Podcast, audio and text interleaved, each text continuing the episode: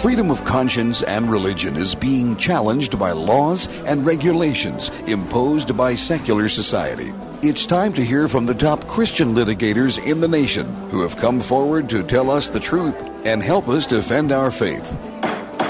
Hear ye, hear ye. All rise. Faith on Trial with Defender of the Faith, Deacon Mike Manno, is in session. And welcome to Faith on Trial, where we examine the influence of law and society on people of faith. I'm Deacon Mike Manno, your host, along with Gina No, our traveling co host, who I believe is in Georgia today. Gina? I am in Georgia and getting ready to enjoy a spring break. Very good, very good. Well, we'll uh, send the bloodhounds for you, and we'll find out exactly where you are and drag you back here in another week. But uh, enjoy yourself while you're out there. Yes, I might enjoy the warm weather so much I never come back. we, well, I'll, I'll tell you this about the warm weather: don't come back with a tan, or I won't talk to you till it fades. Because uh, as, oh, as, that's your yeah. Green with envy. Yes, Green with that, envy. that's yes. right. That's right. You're visiting another school. Is that what you're doing? Another? Uh, we have a wedding actually. Oh, a wedding. Boca Okay. Raton. okay. Oh, Yes. you're going to be down in Florida. Yeah, don't get a tan. Yes. You come back with a tan, and I'm not going to be happy with you at all. Yeah, it'll be a lot of fun. Um, I saw in the news this week that uh, Mayor Adams of the biggest city in the United States, New York City, has uh, called for. He, he he regrets that we ever took prayer out of the classroom. How about that one? Yeah, yeah, yeah. Well, that what, what was that Supreme Court ruling back in '61 or '62, something like that? So prayer's been out of the public school classroom anyway uh, for quite a while, and of course, uh, uh, those uh, right now who are enemies of God uh, are working their way back in. Well, I think that um, his speech was wonderful, and I think at some point we'll we'll bring um, parts of it to the program Yeah. for our listeners to hear because he made perfect sense. Yeah. What we've all been saying for a long time. One of the problems is Uh, we the- get a lot of words sometimes, but no action. So if he can follow Well, up with action, but- yeah. You know, sometimes the right words are exactly what we need to hear uh, to motivate people to be brave and speak out. That's right. That's right. Well, before we get to what's on the program today, I want to thank the men's group at Sacred Heart uh, Church here in uh, West Des Moines. Uh, they had me, they hosted me, I guess, Monday night, last Monday night, to talk to the group about what's going on with our radio program and the radio station and what's going on in the world that we talk about all the time, you know, the influence of law and society and people of faith. And uh, there was a nice group there, and I had an enjoyable time visiting with them. So thank you to all the folks over at uh, Sacred Heart who did that. Now, today, It's very, very. I'm very glad that people understand the issues that we are interested in, the issues that we cover on the program. yeah, and, and the people that listen uh, are usually fairly well informed. I, I'm a little concerned about people that have no idea about what's going on. Um, that uh, that's that bothers me, but I guess there's not a whole lot we can do about it. We do what we can. we do what we can, and of course, we're a small voice here. And what we hope is that people who listen to the program will relay to their friends some of the things that we talk about here, uh, not only overall for the whole radio uh, network uh, with all the programs, you know, the faith in God and, and all of that, but with what we specifically talk about, which uh, some people have in within their control, but they're not exercising it. You know, people, uh, all these school boards that we talk about, all the legislators, the Congress people, uh, we vote for them. We, in a way, control them. But if we don't know what we're voting for or against, and we don't know what the uh, individual candidates stand for or against, uh, we don't necessarily make the right decisions. You know, we vote almost automatically. Well, I'm a Republican, so I'm always going to vote for a Republican. Or I'm a Democrat, you know, I'm going to vote the way the union tells me to vote. Whatever it is, you know, we have that, and it's uh, it's uh, uh, permeating throughout the country, and we've got to stop that. We've got to start looking at these races individually and the candidates individually and understand what the issues are, especially how they affect our faith, and then vote accordingly. And if we start doing that, I think we'll be in a much better position than we are right now. Well said. Very well said. All right, we're going to talk. Uh, Go ahead. Yeah, who are we? Yeah, who are we? Who do we have today? Okay, today we're going to be talking about uh, abortion and drugs. Okay, we're gonna we're first going to have Father Ingrid Skop. Uh, did I say Father? Doctor Ingrid. I'm used, father, I'm, I'm, used to, I'm used to dealing with priests all the time. You know, uh, she's an OBGYN and she's senior fellow and director of the medical affairs for the Charlotte Lozier Institute. Now, a lot of people don't know what that is. We'll have her explain that uh, to us. Uh, there is a lawsuit that they are supporting, uh, and I believe they filed an amicus brief in uh, that is trying to get the uh, FDA to suspend the sale of dangerous and poorly tested abortion drugs in pill form. And there's a lot she has to say about that, and we'll we'll get on with her in just a few minutes. And then after that, we're going to talk with Andrea Dill, who is the legal counsel for the Center for Christian Ministry at the Alliance Defending Freedom on another challenge to drugs, and this is by pharmacists who are want to refuse to distribute certain pills, like abortion pills, but they're being threatened by the Biden administration that if they uh, don't do that, they may uh, lose their ability to be pharmacists. So we'll talk to Andrea about that, and that's an interesting lawsuit because it started in uh, uh, North Dakota, I think it was, and it's being consolidated with something that the Attorney General in Texas is doing. Uh, so we've got one lawsuit. There are other lawsuits down there, but uh, that one uh, that uh, the pharmacist started has been added to by the state of Texas, even though he's in North Dakota. All right, that's what we have. Do you have a prayer? Well, I, Go ahead. Yeah, I think we need to open with a prayer for peace today. In the name of the Father, and the Son, and the Holy Spirit, amen. God of peace, bring your peace to our violent world. Peace in the hearts of all men and women, and peace among the nations of this earth. Turn to your way of love those whose hearts and minds are consumed with hatred. Strengthen us in hope, and give us the wisdom and courage to work tirelessly for a world where true peace and love reign among nations and in the hearts of all. Amen. Amen. Thank you very much, Gina. And we will be right back in a few minutes with Dr. Ingrid Skop of the Charlotte Lozier Institute.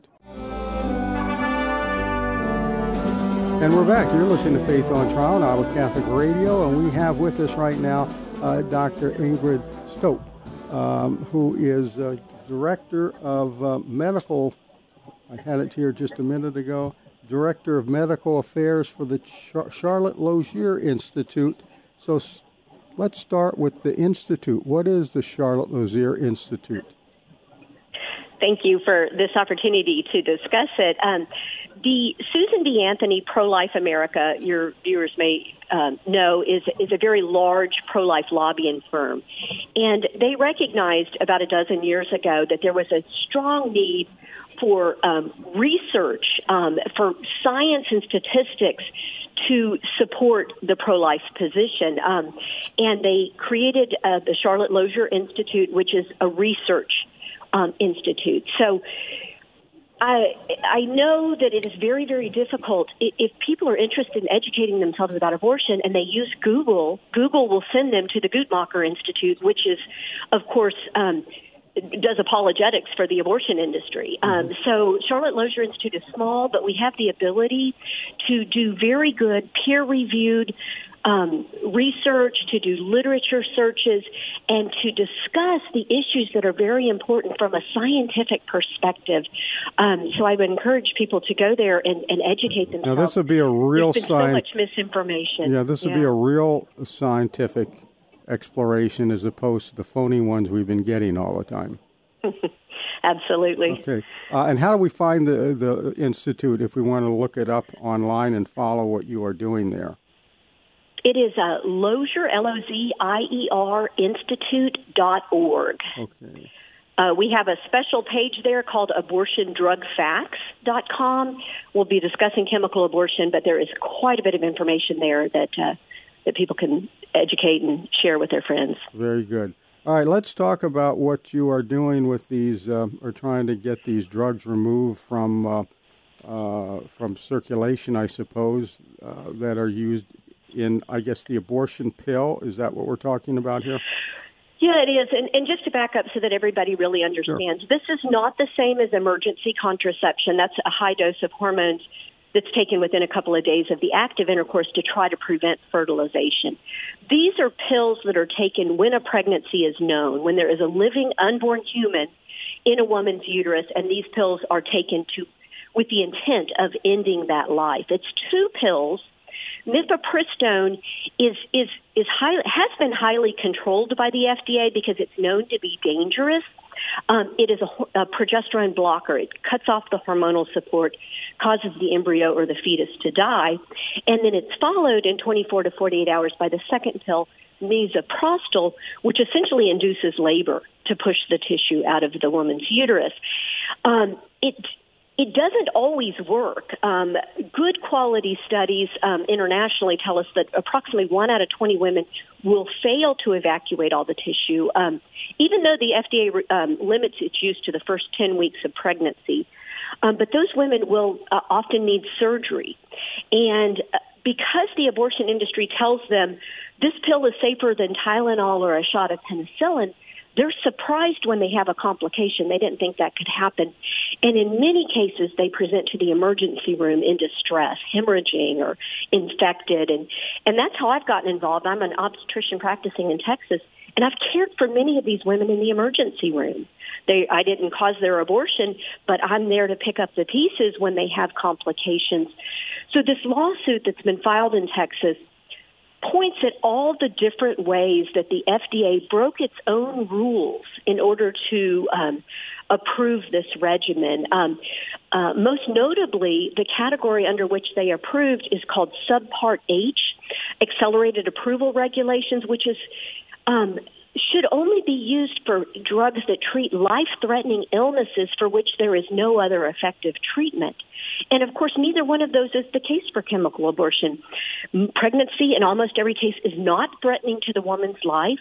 And um, surgical abortion was readily available.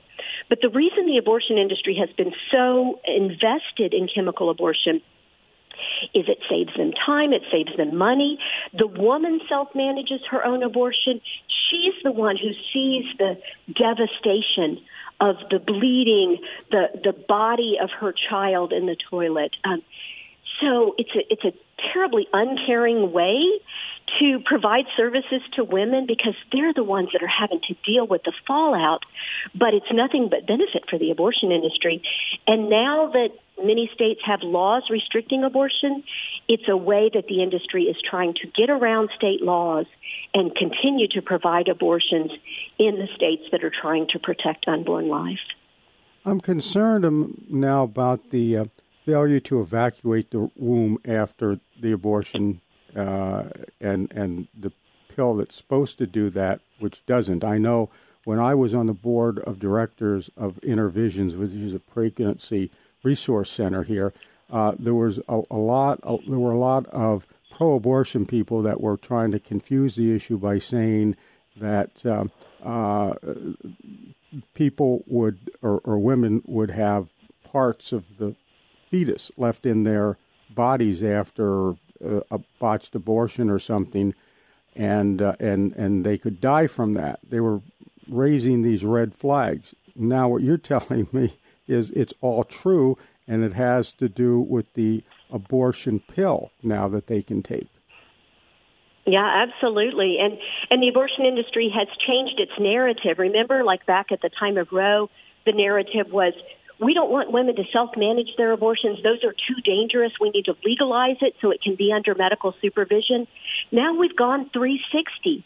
Now they're saying we want her to self manage her abortion, and we don't care if there's physician supervision. Um, the FDA, using the COVID pandemic as an excuse, they have progressively loosened the restrictions ever since 2000 when this regimen was approved.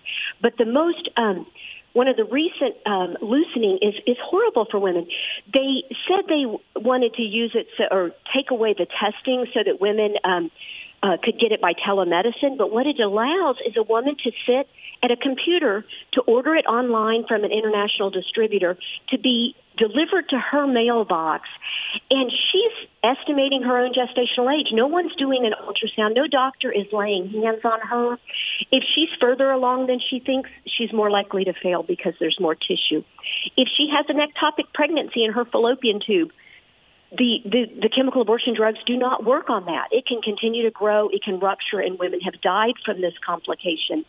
Uh, no one's checking her labs to see if perhaps she needs a RhoGAM shot, which is a standard intervention to prevent future pregnancy complications.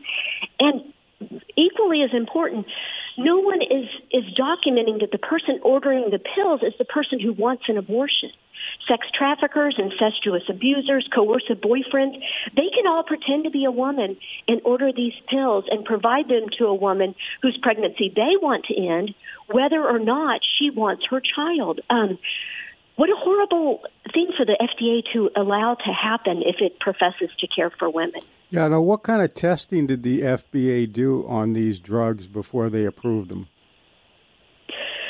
They did very limited testing. And in fact, just going back to the politicization, President Clinton reached out to the French manufacturer and said, please bring this drug to the United States. And um, the test, the studies that were used were not the type of studies the FDA usually requires. I think we saw during COVID, they said, you know, if it's not a randomized, because placebo controlled blinded trial, it's not good enough to be used for COVID. And yet, None of the studies that they used to approve the chemical abortion regimen were that type of high quality study. Um, the conditions of the studies were not the ones that they approved the use. So they just uh, they broke their own rules. You know, as I said, they never studied it specifically in a pediatric population. Many women um, take chemical abortion pills that are under the age of 18. We don't know. Does this affect their sexual development? Does it impair future fertility? Does it um, work differently in a young woman than an older woman? We don't know the answer to any of those questions because the FDA just decided that that wasn't important testing to do. Um, and of course, the list goes on. Um, it's all documented in the lawsuit if your uh, if your listeners are interested. But it's it's just been politicized over and over, and, and under every Democratic president, the restrictions have been loosened. Um, the supervision has been waived. I know if Dr. Skop. Oh, go ahead, Gina. Yeah, yes, Dr. Scott. I uh, I know I've read in the past that there's um, uh, OBGYNs are very frustrated because these young ladies end up in their emergency rooms. They don't know where the drugs came from um, they suffer these side effects, and there's no central registry to track all these complications so that then Planned Parenthood can advertise the pill as something that's effective and safe, and a majority of the women who ever ta- have used it have found great success. Yeah, I mean, that is absolutely true. There is nothing that mandates any reporting at a federal level. We don't know how many abortions occur in this country. We don't know the complications, and we don't know the maternal deaths associated with them. The abortion industry publishes their own studies. They tell us about the complications that they know about, and they say, "Oh, look how safe it is, only one to two percent failure." But the reality, as as you mentioned, the women don't go back to that abortion provider in many cases. They are frightened and they feel betrayed because they weren't told there could be complications. So I've seen many of them in the emergency room. My fellow OB-GYNs have seen many of them.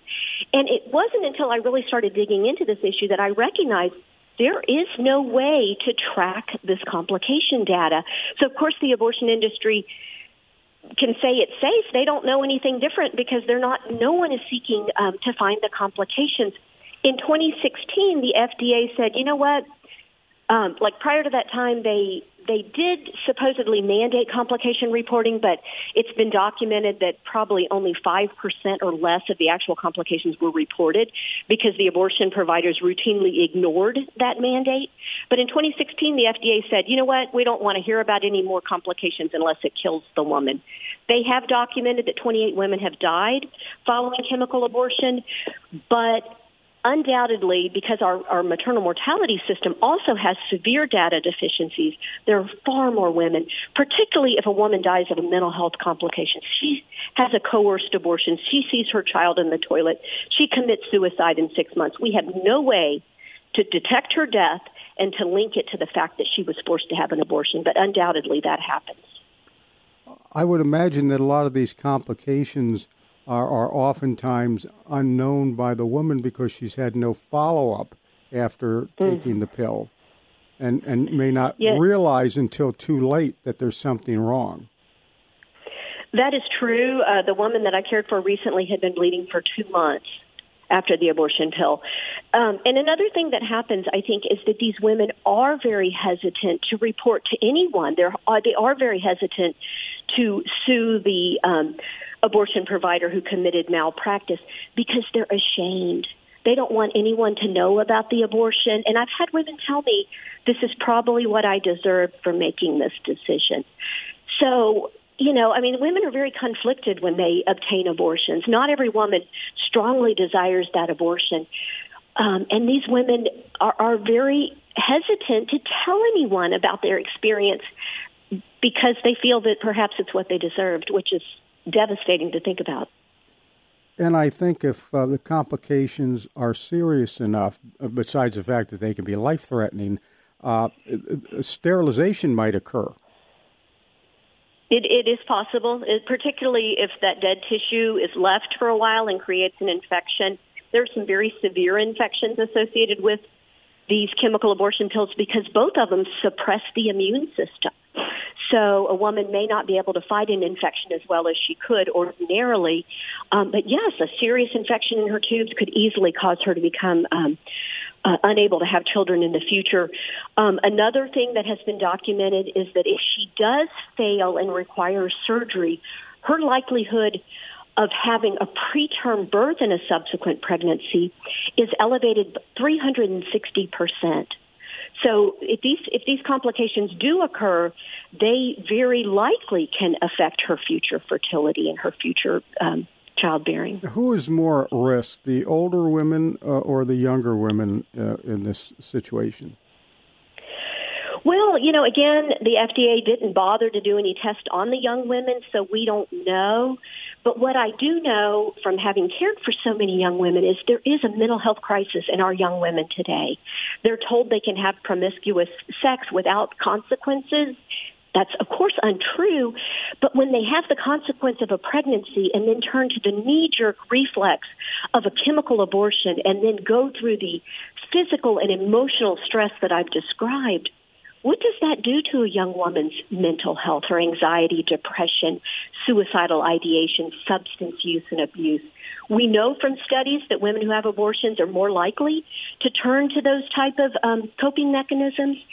Um, I would argue it probably happens more frequently in young women, but again, um, because nobody's really looking, we don't have data to support that, but it makes sense that it might. Well, I would think that um, just common sense would tell you that uh, women who are a bit older probably have a regular physician and are at least getting some medical care uh, every year, physical or something, whereas a young woman who may be uh, in, in high school or lower than that even, uh, doesn't control any of that and would not maybe have seen a doctor for some time. And unless she tells her parents, she's not going to get to see a doctor. Right, and that could be the case. And then, of course, many abortion advocates are strongly trying to take away any parental consent laws. Um, so, again, these young women are, are engaging in this action without even the support of their parents or, or, or parent to turn to when things go bad um, which is, of course, very uncaring way, way to deal with for right. these young women. Right. Uh, what is the uh, likelihood of um, a large number of people who are uh, involved with this being forced against their will to take these pills or to even order them in the first place? Well, I mean, we again we don't have data, but it, it does make sense, and it has been documented already that women have been provided with these pills um, surreptitiously when they did not know what was happening, and even way past the gestational age limit of 10 weeks. Um, um, in, I believe, in Texas and, and el- elsewhere in the country, there have been documented cases of third trimester fetuses being delivered because a man provided these pills to a woman. Uh, again, the second component induces labor. So even if it doesn't kill the baby, it can induce labor. It can cause her to have a premature delivery to take these at a gestational age beyond what the FDA has approved. Um, Um, but again, you, you hear anecdotal reports, but there is no there is nothing in our government that is interested in documenting um, abortion complications, and so really the only people who are looking and trying to educate the public are researchers like Lozier and um, the American Association of Pro Life Obstetricians and Gynecologists, AAPLOG.org, also um, puts out some great literature about complications, but we're we're small. We're we can't. It, it's very difficult for us to find all of the complications, right. um, but we intuitively know they're out there, and more and more we're trying to get good data to prove that they exist. And that's LozierInstitute.org, correct? People want to keep sir. following. Very good, very good. Well, we appreciate your time. Thank you uh, for joining us today. It's certainly been enlightening, and I hope people will go to your institute website, take a look at some of these things. I know this is a uh, kind of a sleeper issue right now. People don't seem to be talking a whole lot about these pills, but uh, um, it is serious. It is serious, and I know Gene and I have discussed in the program many times about these uh, suicide pills that you can get, and that we're afraid that some people are being force fed them that don't know what they're taking. You know, you put it in, you put it in Grandpa's oatmeal in the morning, and uh, and he dies that afternoon, and you get the inheritance. Uh, and so this is a, another way of, of uh, fooling people into doing something that they might not want to do if they had their wits about them. And of course, some people who actually want to do this don't know how to appropriately do it and make sure that it's done correctly. Yeah, it's problematic. I mean, there's a widespread disrespect for life in our country, and so we see all of these, you know, uh, things following that, which is I'm so glad that you guys are uh, addressing these issues and educating people because the mainstream media is not going to tell the oh, American no. public I, what is really I know happening. that. I know that. Well, Doctor, thank you very much for being with us today. We certainly appreciate it. We'll keep you in our prayers, and uh, we will recommend that website to everybody that they can look it up and find out where this lawsuit is going in that. Excellent. Thank you so much. Thank you. We'll be right back Thank in a you. few minutes. You're listening to Faith on Trial on the Iowa Catholic Radio Network. And we're back. You're listening to Faith on Trial on Iowa Catholic Radio, and right now we have with us Andrea Dill, who is um, the, uh, let's see, she is counsel for the Center for Christian Ministry with the Alliance Defending Freedom. All right, Andrea, we've had a lot of people on to, from the Alliance Defending Freedom. I don't know anybody we've had on from the Center for Christian Ministries. so you might want to explain first what that is and what you are doing there. Yeah, so I'm legal counsel on, on the Center for Christian Ministries team, which focuses on representing churches and nonprofits and religious schools. Um, with you got your hands full then. Issues. Yeah, there's certainly a lot of cases coming up in that area. Okay. All right. So you keep busy doing that. So you've got uh, now some um, uh, information on this lawsuit, I guess, that was filed. I'm assuming it was by ADF, filed the original lawsuit by the pharmacist in North Dakota. Is that right? Texas actually brought the original lawsuit Okay. challenging the Biden administration's mandate, and then we joined the case with our client, Mayo Pharmacy. Okay. And that's in North Dakota.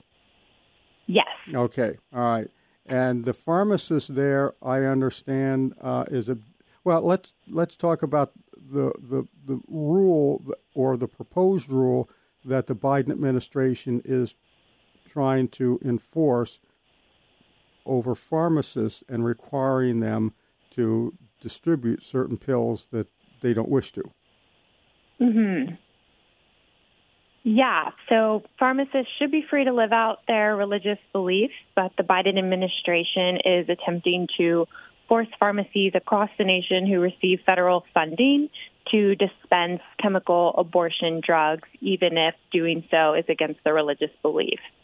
Okay, so if a pharmacist is uh, taking Medicaid patients, for example, or Medicare patients, that would be accepting federal funds?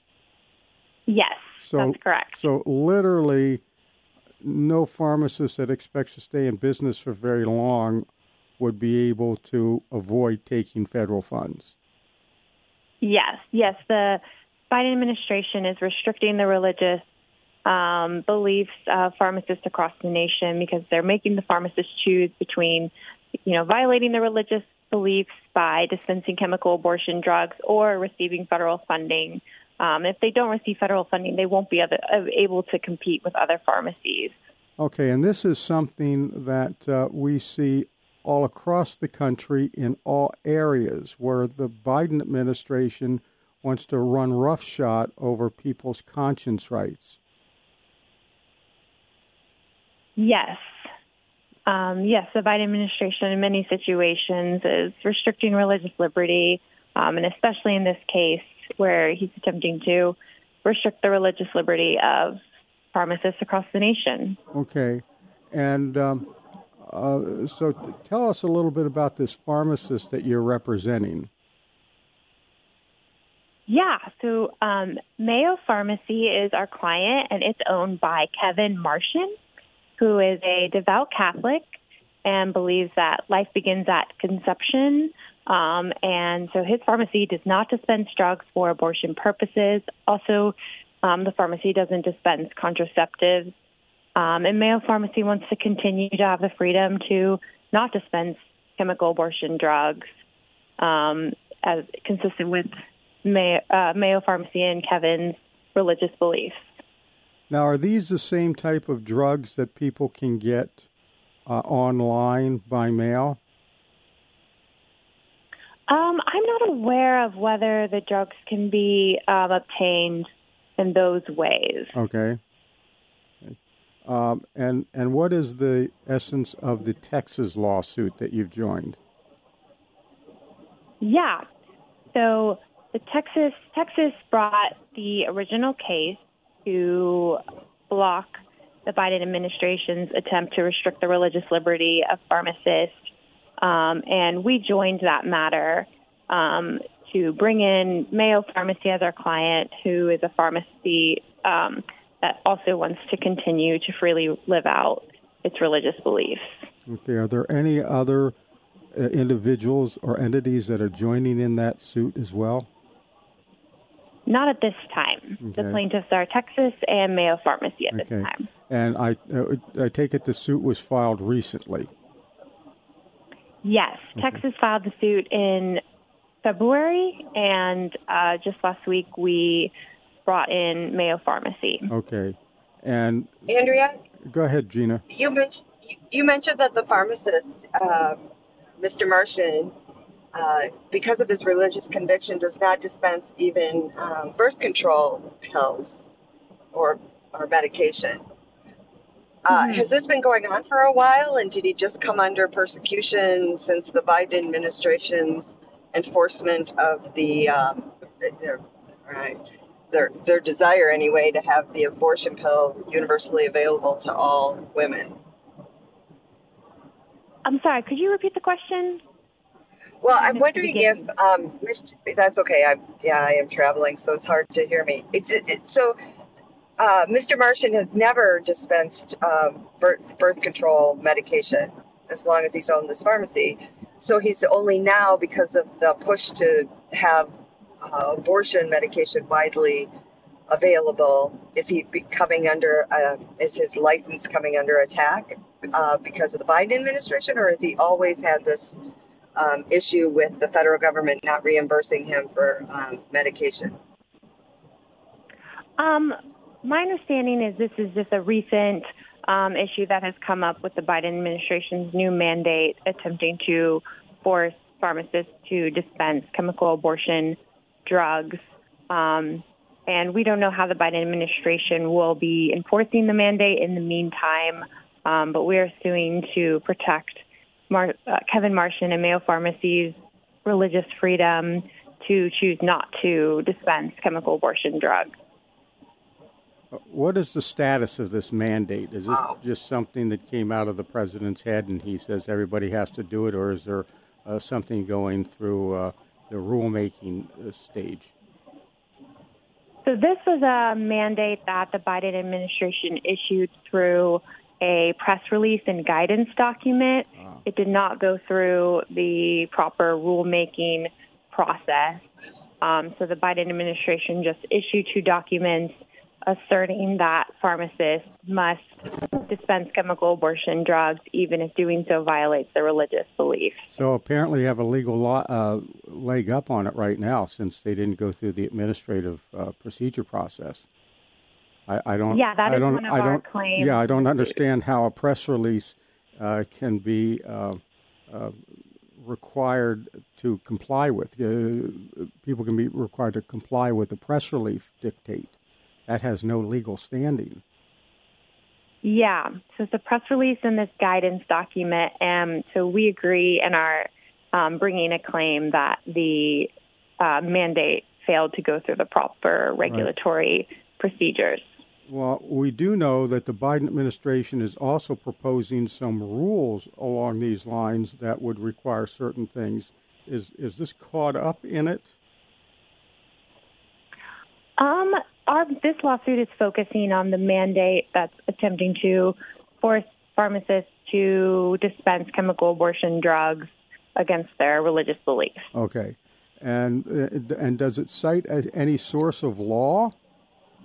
I mean, it would seem to me that if he's going to make this mandate, he's got to at least have some tenuous legal theory uh, that gives him the authority to do this. Yes, the mandate um, cited various statutes such as the Affordable Care Act, oh. Title IX, um, but those um, none of those statutes give the Biden administration statutory authority to enforce this mandate. Okay. Um, so that's what we're arguing in this matter. Okay. Well, it seems like any time uh, uh, Joe Biden can run roughshod over people's conscience rights, he does it. Um, I guess so much for being a devout Catholic, huh? Yeah. That, Andrea, I noticed that was editorial, so you don't need to comment yeah. on that if you don't want to. Uh, but uh, go ahead, Gina. You had something. I did. I did notice this week that there was a story about the within the last week about the Walgreens pharmacies. Um, they had initially reported or issued a press release that they were not going to distribute these uh, abortion pills. Now they're kind of backpedaling and saying only where it's uh, not legal. But will that help your case at all to know that the Walgreens pharmacists have kind of come out and said this isn't really something we want to be distributing? Um, we haven't looked into the impact that that would have on this matter. Um, this matter is focusing on the fact that pharmacists should be free to live out their religious beliefs, and clearly this mandate is viol- unconstitutionally violating pharmacists' religious beliefs. I think the deal with uh, Walgreens was there are some states that now have adopted legislation that prohibits these pills, or or certainly um, curtails the uh, large scale use of them. That uh, Walgreens, I think, had apparently been confused about whether they could distribute these drugs in those states or not. And I think, if I memory serves me correctly, that they've decided that if it is illegal in the state, they're not going to either distribute them or mail them into that state. Now that's that's my. that would certainly be a, a good decision, and the uh, Biden's mandate, the pharmacy mandate, is certainly inconsistent and conflicts with state laws making abortion illegal, including laws in Texas. Mm-hmm. Mm-hmm. Yeah, which uh, of so course we'll since more lawsuits related to the the abortion bill as we move forward. Yeah, yeah, yeah. So now, now, are there other things that uh, the ministry group that you work with there are, are looking into right now that have to do with uh, federal or state mandates against conscience rights? Um, I'm not working on any other matters that I could comment on okay. at this time. Um, but ADF certainly has other cases um, relating to the chemical abortion drugs and challenging both the FDA's approval of those drugs and um, other Biden mandates um, attempting to force um, people to perform or dispense drugs that induce abortion against their conscience. Okay. And I take it right now, since this has been recently filed, that there's been no uh, orders uh, or anything involved in this case other than maybe the routine orders uh, for pretrial conferences and that. Uh, so I guess what I'm asking uh, is, uh, are are you asking for a temporary injunction against the Biden administration from enforcing this, I guess, press release?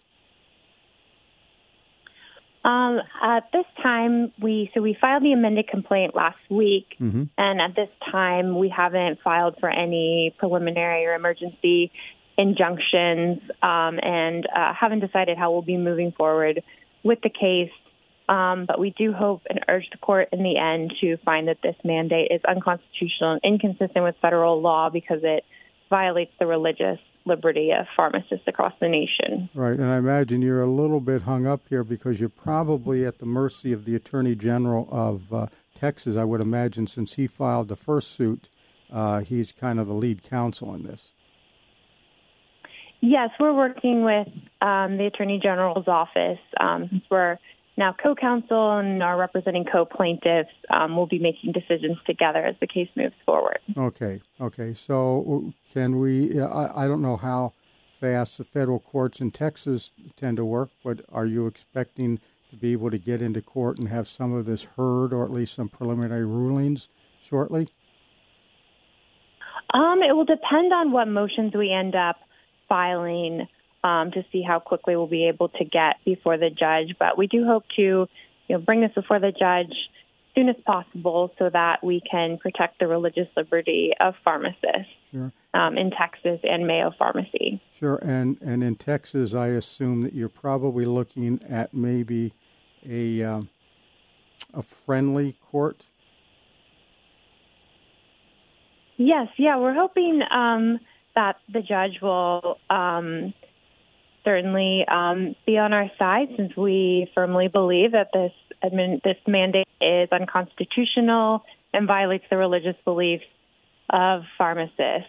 Um, so we certainly urge and hope that the court will agree with us. Yeah, I think uh, Texas, just the, the, the state and the political atmosphere down there, I think would tend to lean in your favor, but uh, you never know until the judge comes back and gives you a ruling.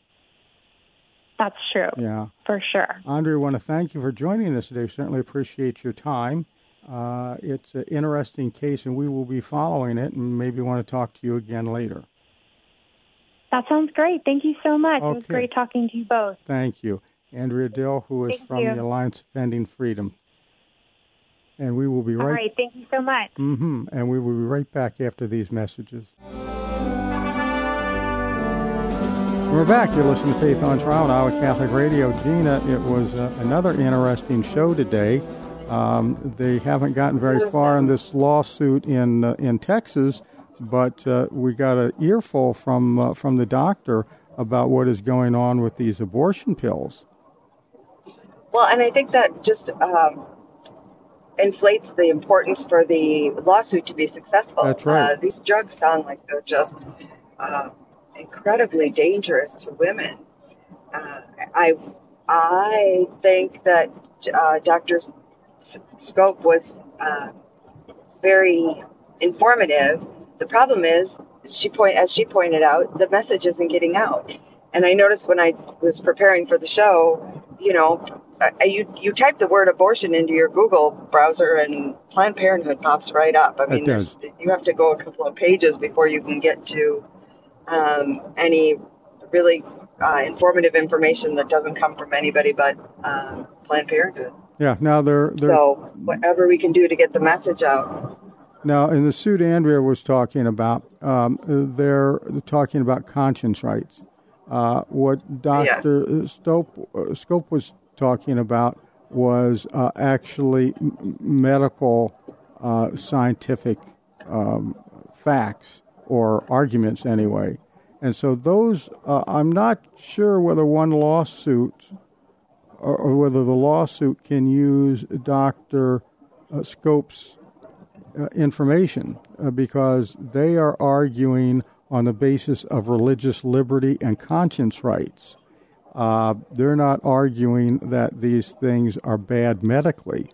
That's what Scope and the Lozier Institute is arguing in their lawsuit. Right. Is that these things create harm, you know, and first do no harm, but they're creating harm. And so that there's a medical and scientific reason to stop the distribution of those pills.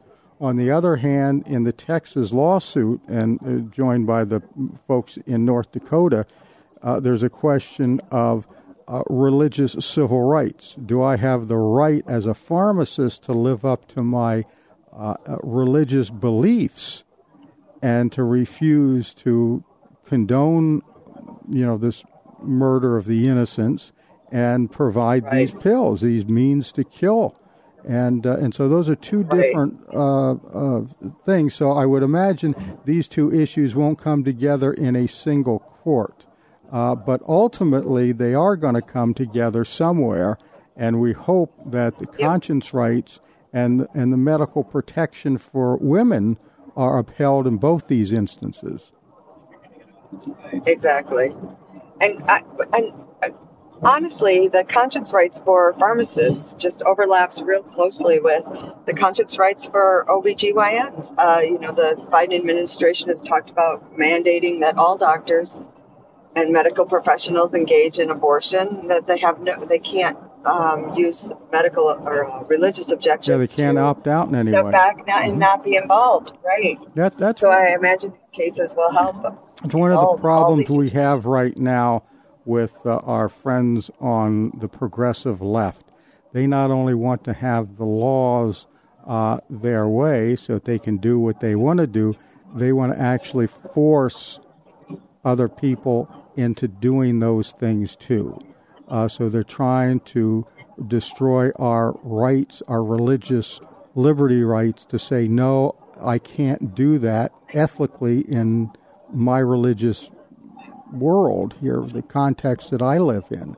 And they're saying, oh, yes, you have to do that now because we have a constitutional right to kill babies, so you have to help us kill them too and uh, and and that's what's going. That's one of the things that's going on here, and I think this is why one of the reasons why they're ultimately going to lose that fight because people are going to say you you can't infringe on us over everything, and uh, and there will be a, a pushback to that. But uh, that pushback hasn't seemed to come just yet, so we'll uh, we'll look forward to that day when it does come. Noticed uh, something we got from uh, our friend Tony Perkins at the Family Resource Center uh, about LGB entertainment at uh, military bases, uh, which seems yep. kind of odd. This happened last summer, actually. The story you sent to me, uh, the Nellis Air Force Base in Nevada hosted a drag a Dragunellis event where they had uh, drag queens from Las Vegas uh, to entertain the troops. Um, well, what, what, and he also well, go ahead. I was going to say when I was in the army, they weren't drag queens; they they were uh, loosely clad women and, and loosely uh, other ways too, uh, who would right. Uh, get up and and uh, and show themselves for the entertainment of the troops. Well, and it certainly wasn't uncommon. Um, years ago to do those or entertain the troops with those kinds of shows. I think with the introduction of women in the military, some of that has been toned back quite a bit, and so. the shows become a lot more tasteful. Um, but the the Navy, uh, or I'm sorry, the Air Force defends it, saying it's essential to the morale and the cohesion and readiness of the military. I don't see it, but yeah, my eye it is. Hopefully, oh. they know what they're doing. All right, we're just about out of time. Let's uh, close with our defender's prayer. Saint Michael, the archangel, defend us in battle. Be our protection against the wickedness and snares of the devil. May God rebuke him. We humbly pray, and do thou O Prince of the heavenly host, by the power of God, thrust into hell Satan and all the evil spirits who prowl about the world seeking the ruin of souls. Amen. That's about it for today. I want to thank our guests who were with us today and thank you all for listening. And we will see you again. In the meantime, have a blessed and peaceful week. Our freedom of conscience and religion is being challenged by laws and regulations imposed by secular society. Faith on Trial with Defender of the Faith Deacon Mike Manno. Faith on Trial on Iowa Catholic Radio, iowacatholicradio.com, and the Iowa Catholic Radio app.